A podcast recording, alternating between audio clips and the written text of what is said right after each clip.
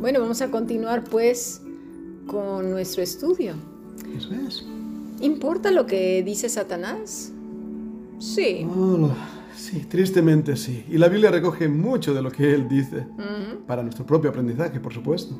Pero al final lo que buscará siempre es la misma traición de nuestros primeros padres, que caigamos es. precisamente en eso, que odiemos, rechacemos a Dios, desconfiemos de Él, menospreciemos todo su ser. No No solo, hay veces que dicen su palabra, no, al despreciar su palabra lo despreciamos por completo. Totalmente. Y ese es el objetivo del diablo. Y usará todos los recursos po- posibles, ¿no? Jesús le dijo, no tentarás al Señor tu Dios. Entonces se refiere precisamente a la tentación que se nos menciona en Éxodo 17. Sí, ¿ah? Y fue un asunto grave, un asunto grave que le costó la eternidad a muchos y, y por eso el Señor consideró vital que estuviera registrada esa historia, porque si no lo entendemos, nos pasará lo que le pasó a ellos. Claro, y eran un montón, ¿eh, pastor? Muchísimos. Salieron muchos de ahí de, de Egipto y luego se pensaron a multiplicar y todo. Y pasaron generaciones, pero es curioso, ¿no? ¿Cuántos entraron? Un puñado. Un puñado, un puñado. He leído diferentes números de la cantidad de que salieron, he llegado a leer que hasta un millón de personas. Pero fíjate cuántos. Fíjate de, de los 12 espías, un buen ejemplo, solamente dos. Sí, y aquí eh, eh, estamos hablando de gente que conoció a Dios, vio su poder, Sí. es que vieron cantidad de cosas como nosotros tampoco. Nadie puede decir, ay, yo no- nunca Dios se ha manifestado en mi vida. Mentira, porque cuando abrimos los ojos ya vemos el sol. Ahí está. Estamos respirando oxígeno, el- los mares no se han salido, la tierra no se nos ha venido de encima, o sea, no nos hagamos tontos. Romanos 1.18 dice, porque la ira de Dios se revela desde el cielo contra toda impiedad e injusticia de los hombres que detienen con injusticia la verdad, porque lo que de Dios se conoce les es manifiesto, pues Dios se los manifestó, porque las cosas invisibles de Él, su eterno poder y deidad, se hacen claramente visibles desde la creación del mundo, siendo entendidas por medio de las cosas hechas, de modo que no tienen excusa, pues habiendo conocido a Dios, Fíjese, pastor, ¿eh? Lo- remitiéndonos a lo que acabamos de leer y, lo que somos nosotros, ¿eh? No le glorificaron como a Dios ni le dieron gracias, sino que se envanecieron en sus razonamientos, en lo que yo creo. Ay, es que no, es que yo pienso. Cositas como las que dijeron ellos, los- nosotros también lo decimos. Y su necio corazón fue entenebrecido. A veces caemos en sendas confusiones porque precisamente hemos puesto a prueba a Dios. ¿Está o no está con nosotros? Y este pasaje, Cami, nos debe de verdad llevar a los pies de la cruz. Porque la ira de Dios se manifiesta, como se manifestó Mm. Hombre. hoy en Meriba. Mm, Y nosotros, como sus hijos, ¿cuántas veces hacemos lo que hizo Adán? Lo que hicieron estos, incrédulos, con falta de confianza, Sí. menospreciando a nuestro Padre. Y pastor, desde aquí, desde la fundación, y lo digo de verdad con todo corazón, y creo que es nuestro compromiso, y, y- y sé que los que están escuchándolo ahora también lo es, pero que nos quede clarísimo las palabras del el doctor Lucas Ahí en está. el capítulo 1, versículo 3. Me ha parecido también a mí, después de haber investigado con diligencia todas las cosas desde su origen, y eso es lo que estamos haciendo aquí, escribírtelas por orden, oh excelentísimo Teófilo, yo aquí diríamos, oh excelentísimos hermanos, para que conozcamos todos juntos bien la verdad de las cosas en las cuales estamos siendo instruidos. Y mencionando este versículo, hace un rato, ¿verdad? Hablábamos de los hermanos Mm. de Berea. Y aquí tenemos a Lucas, un investigador. Y, y tu corazón en los estudios que preparas, el corazón de todo lo que es la fundación bíblica, es ser fiel a la revelación de la palabra de Dios, no perder un solo detalle, una sola palabra. Por eso estos estudios profundos de ir al texto y ver lo que el texto nos dice. Así es. Así que, pues no sé, yo creo, pastor, que no debemos cerrar nuestro corazón. Pedir a. Dios entendimiento, porque no sea que por la dureza del corazón quedemos fuera como aquellos. Así que ¿Qué le parece si vamos al principio? Vámonos a Génesis 2.7. ¿Quiere leerlo? Déjamelo leerlo. Sí, Génesis 2.7 dice entonces Jehová, Dios, formó al hombre del polvo de la tierra y sopló en su nariz aliento de vida y fue el hombre un ser viviente. Mira el versículo 8 también hasta el 9. Sí. Y Jehová Dios plantó un huerto en Edén, al oriente, y puso allí al hombre que había formado. Y Jehová Dios hizo nacer de la tierra todo árbol delicioso a la vista y bueno para comer, también el árbol de vida en medio del huerto y el árbol de la ciencia del bien y del mal. Mire, pastor, voy a, a leer otra vez Vale, y haré énfasis en algo que es necesario, que nos quede a fuego a todos en el corazón, porque creemos que hemos leído y visto de memoria el Uy. Génesis. Tantas veces lo creemos y lo pensamos, pero cuántas cosas hemos perdido, ¿verdad? Exactamente, porque a esto se refiere Jesús en muchos pasajes de la Escritura. Génesis 2.7.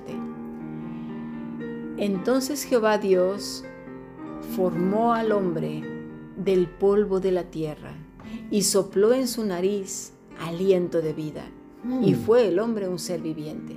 Vamos a ver qué quiere decir eso.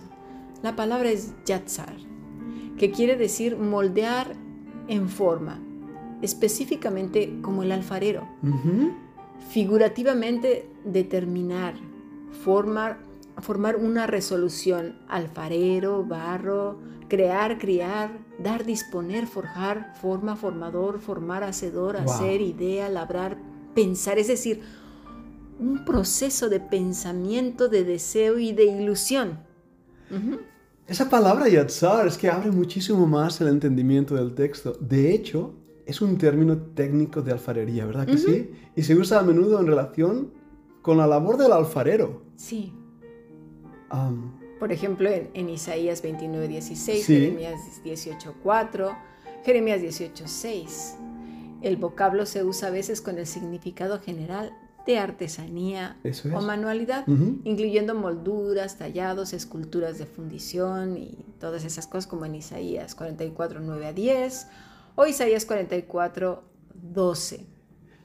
Pero a la vez, esa palabra también es usada o puede usarse para expresar la formulación de planes en la mente, ¿verdad que sí? Sí, Es decir, que yatzar, esa misma palabra, se usa a menudo para describir la actividad creadora de Dios, ya sea literal o también metafóricamente.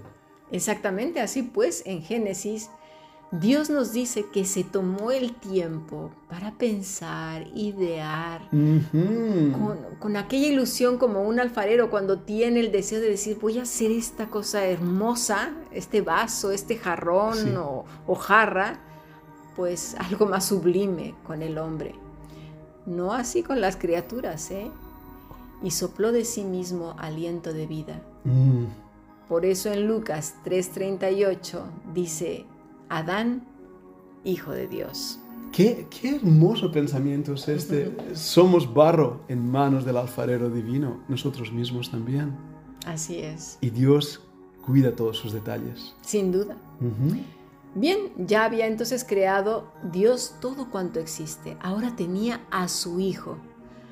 Pero, pero no lo puso en cualquier parte. Ya, fíjate en ese detalle. Sí. Mira lo que dice el versículo 8. Léelo, por favor. Si Jehová Dios plantó un huerto en Edén, al oriente, y puso ahí al hombre que había formado. Plantó un huerto en Edén. Dios mismo plantó un huerto Sí. en Edén. Y tiene mucho significado, pastor. Es que es muy bonito. Mm, Es, es tan triste que se haya visto como un cuento, pero Ya, de eso nada. El Señor preparó un lugar especial para su hijo, nata, que quiere decir plantar, que se usa comúnmente en relación con plantar árboles y viñedos. Se usa también en el sentido figurado con la idea de plantar gente, como por ejemplo yo te planté Judá Ajá, como, la, ajá. como una vid escogida en Jeremías 2.21. Este uso es bastante paralelo a la famosa canción del viñedo, ¿se acuerda? Sí, ahí en Isaías capítulo 5, versículos 1 al 10, creo recordar, donde se dice de Israel y Judá que son plantío, Delicioso. plantío delicioso. Pero mira el detalle, y sé que vamos a ver esa palabra Sí. de, de huerto, pero el huerto estaba dentro del Edén. Sí. Es aún mucho más específico, más especial. Y ahí Dios puso al hombre. ese jardín, así es. ¿Y qué fue lo que plantó? Pues un huerto. La palabra es gan, la idea de algo cercado. Guardémonos esto, eh, algo que está cercado. Ajá. Huerto, jardín, paraíso. Lugar muy bello, exuberante. Algo así como lo que se dice en Génesis 13:10. Cuando Lot alza sus ojos, dice, Sí, y, y- y vio toda la llanura del Jordán que toda ella era de riego como el huerto de Jehová, como la Fíjate tierra de. Egipto. Sí, sí, sí. Y da la, da la idea, ¿sí? Que se menciona como un caso superlativo, significando un jardín muy bello en extremo. Y seguramente que así fue. Claro. Al leer esto, pastor, vemos el cuidado de Dios, su amor tan especial para el hombre. Y de ahí es que Jesús nos dice, en- ¿quiere leer Mateo, 20 eh, Mateo 6 en 25? 6.25. Mateo 6.25 dice, Por tanto os digo, no os afanéis por vuestras vidas, qué habéis de comer o qué habéis de beber, ni por vuestro cuerpo, qué habéis de vestir. ¿No es la vida más que el alimento y el cuerpo más que el vestido? Mirad las aves del cielo que no siembran, ni siegan, ni recogen en graneros, y vuestro Padre Celestial las alimenta. ¿No valéis vosotros mucho más que ellas? En Mateo 6:30 dice, y si la hierba del campo que hoy es, y mañana se echa en el horno, Dios la viste así. ¿No hará mucho más a vosotros, hombres de poca fe? No os afanéis pues diciendo, ¿qué comeremos o qué beberemos o qué vestiremos? Porque los gentiles buscan todas estas cosas, pero vuestro Padre Celestial sabe que tenéis necesidad de todas estas cosas, así que no os afanéis por el día de mañana, porque el día de mañana traerá su afán. Basta cada día su propio mal. Así es. Lo mismo que Dios le había dicho al mismo Caín cuando temió por su propia vida, ¿no? Que le dijo, ciertamente me, me- me- me matarán por ahí y yo no sé. Dios le dice, eh, si queréis luego leerlo en Génesis 4, del versículo 12 al 15, Ujú. le respondió Jehová, ciertamente cualquiera que matare a Caín siete veces será castigado. Entonces Jehová puso señal en Caín para que no lo matase cualquiera que le hallara. Y, y esto también tuvo un punto de credulidad en Caín. Ahí está. Y de misericordia, de la muestra de, la sea, misericordia es que- de Dios.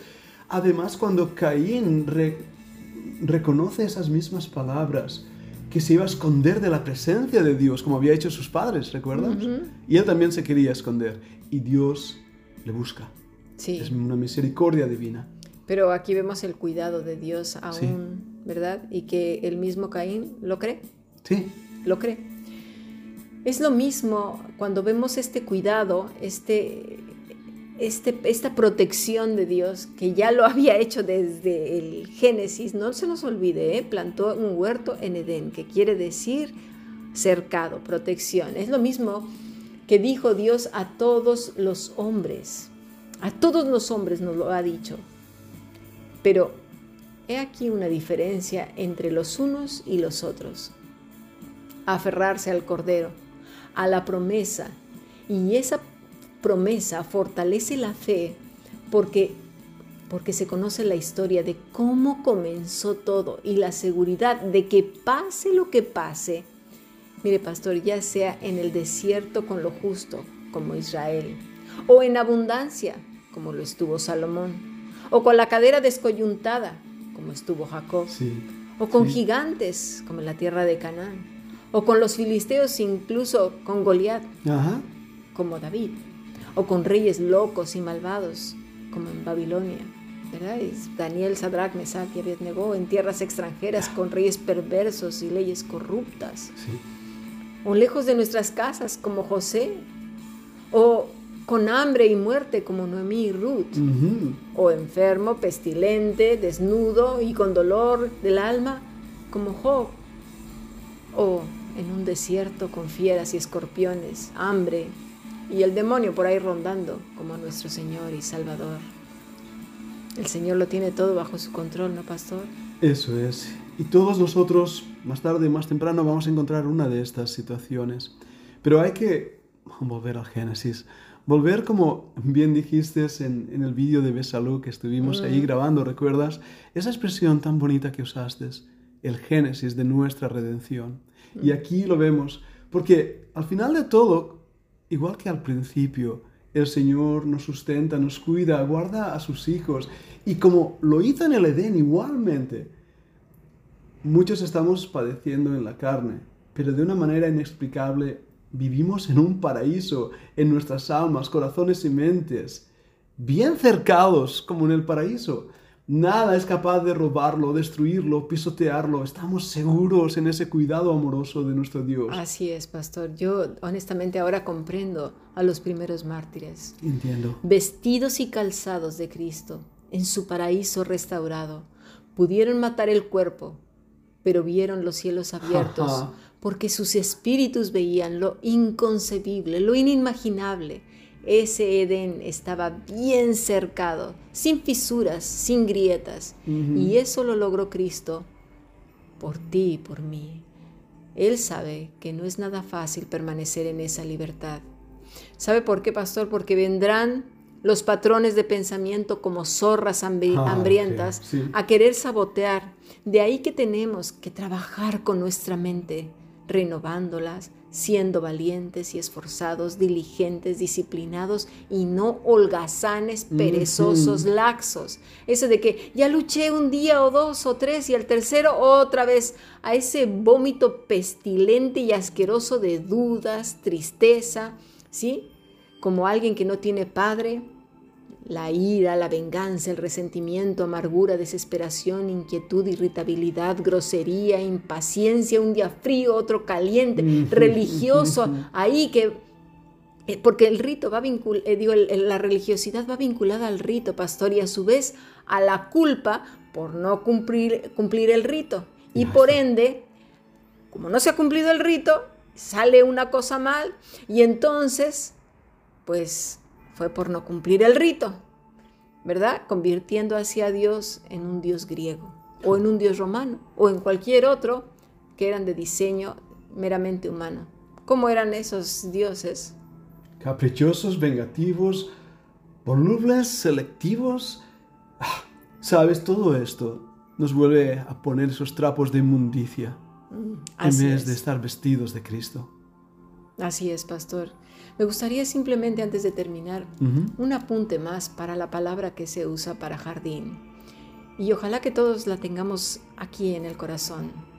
Es gan, su raíz es ganán, que quiere decir amparar, cercar, proteger. Dios estaba amparando, protegiendo a sus hijos. El Salmo 3.3 nos lleva hasta ahí, ¿no, Pastor? ¿Lo quiere Mira esa palabra y busquemos la, busquemos la palabra en el Salmo 3.3. Mas tú, Jehová, eres escudo alrededor de mí, mi gloria y el que levanta mi cabeza. Con mi voz clamé a Jehová y él me respondió desde su monte santo. Así es, Pastor David lo dijo porque entendió perfectamente bien lo que significaba. Porque hasta que no entendamos lo que hizo Cristo por nosotros, él no será nuestro Edén, pero Él es nuestro Él es nuestro Edén. Nuestro vestido, nuestro calzado. Entonces, ¿quién puede arrebatarnos de su amor? Nada, Cami, nada ni nadie, porque estamos por Él encerrados, estamos guardados en Él.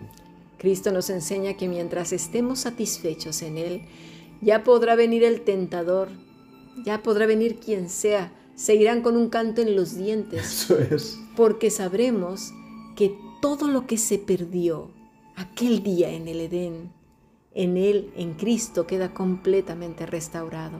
Así que yo de verdad, y lo pido con todo mi corazón en oración, y sé que usted también, pastor, y lo digo por mí también, cuando nos levantemos de este estudio, cuando vayamos por la vida, tenemos que recordar quién nos ha formado, vestido, calzado y guardado ¿Quién nos ha reconciliado con el Padre sin que nosotros, ninguno, lo hayamos merecido? Así que no echemos a andar la maquinita de la religiosidad y el rito. No, no. Tenemos que cansarnos, fastidiarnos, hartarnos de ello y vivir en un estado de conciencia tal que sea imposible tentar a Dios, traicionar el amor del Padre en Cristo Jesús.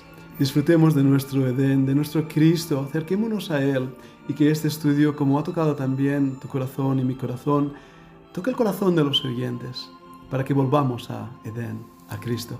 Así es. Gracias. Hasta mañana.